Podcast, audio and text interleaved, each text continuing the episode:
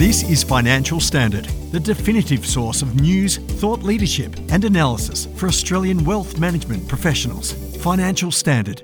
Take the lead. I'm Cassandra Baldini with Financial Standard. On Monday, an 11th hour tentative deal was struck by US lawmakers to raise the debt ceiling and avoid a national default disaster.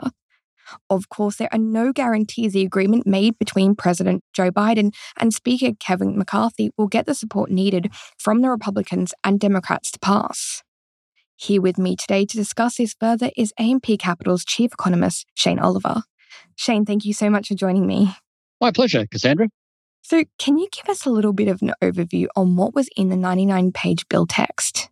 Well, it's a massive uh, bill, as these things often are, but I guess the key elements are um, a, an agreement to increase or, or, rather suspend the debt ceiling out to January 2025.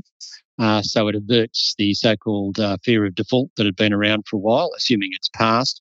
In return for the, doing that, uh, there will be caps on government spending, particularly for what they call non defence discretionary spending. And basically, that sort of spending will be capped at uh, 2022 levels. Uh, so, in other words, given inflation, there'll actually be a real decline in US government spending, and that's for at least for the next financial year and possibly the financial year after that, although there's a slight upwards drift that could occur there. I guess there were some other key elements in there. Uh, for example, uh, in America, they have food stamps, which is a form of welfare program. Um, the the agreement will increase work requirements to attain those food stamps. There's also some measures in there which will um, speed up the permitting of so-called energy projects, uh, which both sides of politics in the US were, of course, supporting, but of course the Democrats on the, the clean energy projects and the Republicans on the on some carbon projects.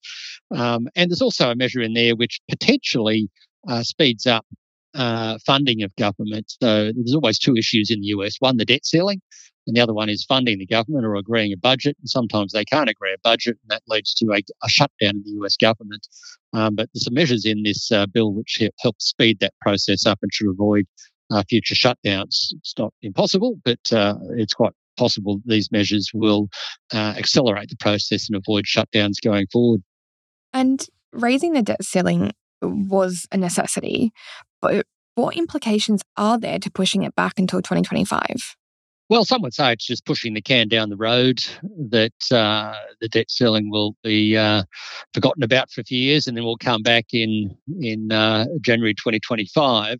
Um, I guess one of the key implications is in the short term, it heads off any risk of default, assuming that the bill is passed into law um, by the due date, which I think is around uh, June the 5th. There could be a bit of flexibility around that, but it needs to be passed soon.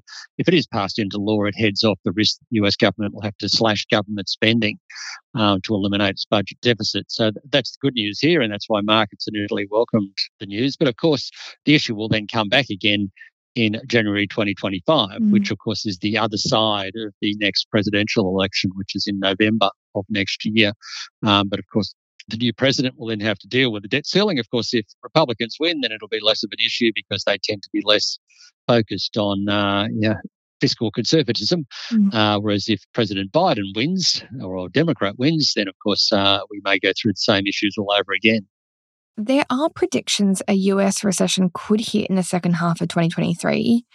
Do you think that's likely? And why hasn't pushing back the debt ceiling helped the nation swerve such an event? Well, I, I, think that risk of recession was there anyway. It's been a, a focus for some time. Uh, many economists uh, have been have been forecasting a recession in the US sometime in the next little while. In fact, those forecasts started to appear early last year. Uh, so that that recession uh, risk is there and it's high, and it's mainly due to the tightening in monetary policy that the US has seen.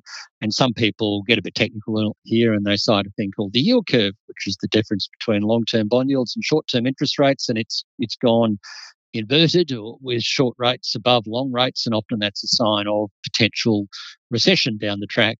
So that risk was already there. The debt ceiling and the threat of default just increased the risk of recession but removing the debt ceiling uh, just removes an additional reason why we might have a recession, but it doesn't head off uh, the risk of recession entirely. I think if we didn't increase the debt the debt ceiling and uh, the US government defaulted and slashed government spending, that would be almost certain they would slide into recession because they'd have to cut spending by about 7% of GDP. But the risk of recession is still there and it's still high, but it's mainly because of the, uh, the tightening monetary policy we've seen. What about the impact for Australia? Will the debt ceiling raise have any impact on us? To be honest with you, I don't think it has will have a big impact, assuming it is uh, passed through Congress. Uh, we saw a bit of a celebration on Monday. Um, our share market went up in response to news that a deal had been reached. If it's passed by Congress, we might see a further modest rise, but I think thereafter the share market will go back to focusing on other things. The issues I think that are critical for Australia are obviously whether we have that US or global recession uh, and how much further the Reserve Bank raises interest rates, and a lot there depends on inflationary pressures. Uh, but you'd, you'd, also have to say the risk of recession in Australia is quite high, and the more, more the Reserve Bank keeps raising interest rates, the bigger that risk becomes. What if the US does plunge into recession? Will we feel the ripple effects here, and what kind of impact could be expected locally? Well, unfortunately, we will feel the impacts of a US recession. The US is still the world's biggest economy. Uh, we saw in the past um, that when the US has gone into recession, it does affect Australia. Um, doesn't necessarily mean we will automatically go into recession. Uh, we saw in the tech wreck in the early 2000s and the GFC that the US had a recession. We avoided it. But of course, in the early 90s, we weren't so lucky. And of course, uh, in the pandemic, we all went into recession because we shut down our economy. So it was a bit different.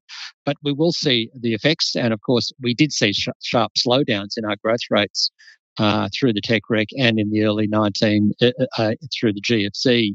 Uh, so we will be affected. And it occurs because a weaker US economy means weaker global growth. That means less demand for our, our exports, particularly commodities. Uh, and there's also a confidence effect that we get a lot of news from the US and people feel more negative when the US is in recession and that affects spending in Australia. So the risk is that, yes, if the US goes into recession, it would be a big dampener for us and increase the risk of recession here.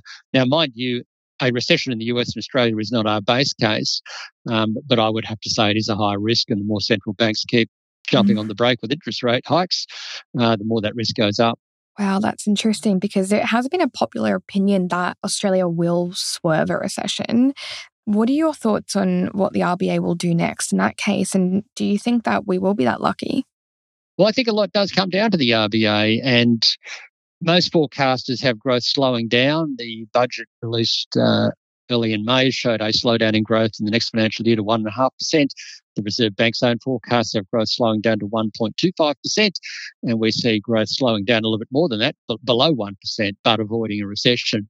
But I think it is critically important that uh, interest rate hikes soon come to an end. I'm hopeful that maybe we have seen the end mm. of rate hikes, but uh, of course, the Reserve Bank continues to surprise on the upside.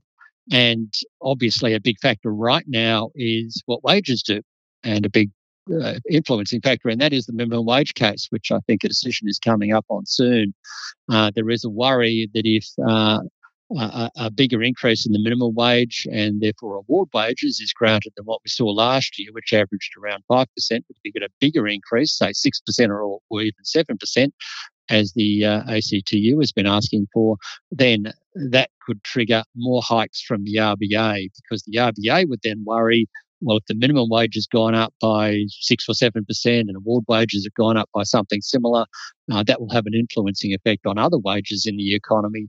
All at a time when um, some states have removed their public sector wage growth caps, New South Wales and Victoria, and we've also seen the 15% rise in aged care uh, wages.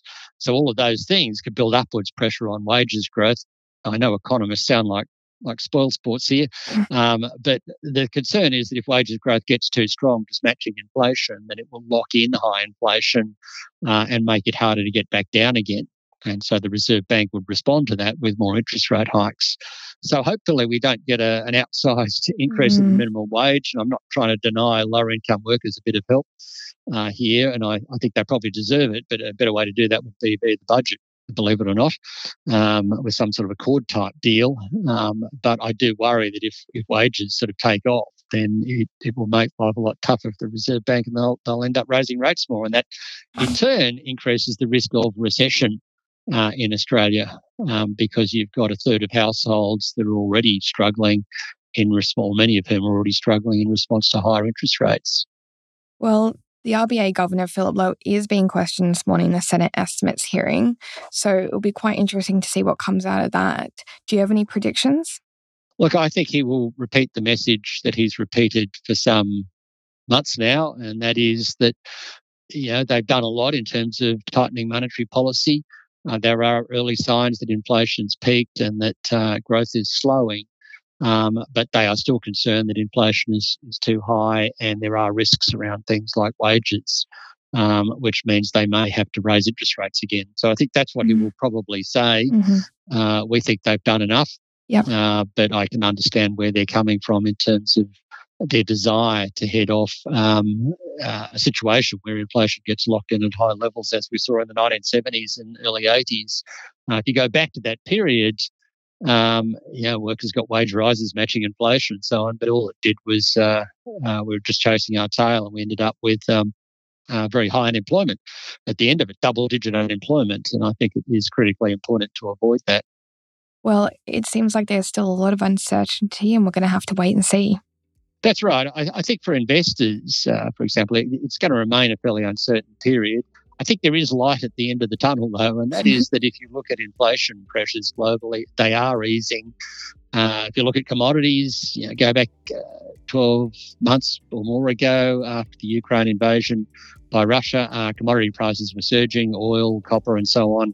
Uh, they've all come back down. Uh, so pressure has come off there. We've seen supply chains return to normal. Delivery times have improved dramatically. Uh, business surveys around the world have shown, and in Australia, have shown a, shown a declining trend in output prices and input prices. So all of those things are consistent with the pressures coming off that obviously, yeah, right now central banks worry that inflation is still too high. But the light at the end of the tunnel is that if inflation continues to slow as growth cools down, then hopefully by later this year, or if not, then early next year, central banks like the RBA and the Fed will be in a position to start cutting interest rates. So that should be helpful for investment markets, but obviously we could go through a bit of a rough drop before we get to that point. Well, in that case, we'll have to um, we'll leave it on a positive note. Shane, thank you so much for joining me today. Thanks, Cassandra. All the best. Thanks for listening to this Financial Standard podcast. For more information, visit financialstandard.com.au. Please keep in mind that the information discussed in this podcast is general in nature and does not consider personal circumstances. Reliance should not be placed on any content without further independent financial research and advice.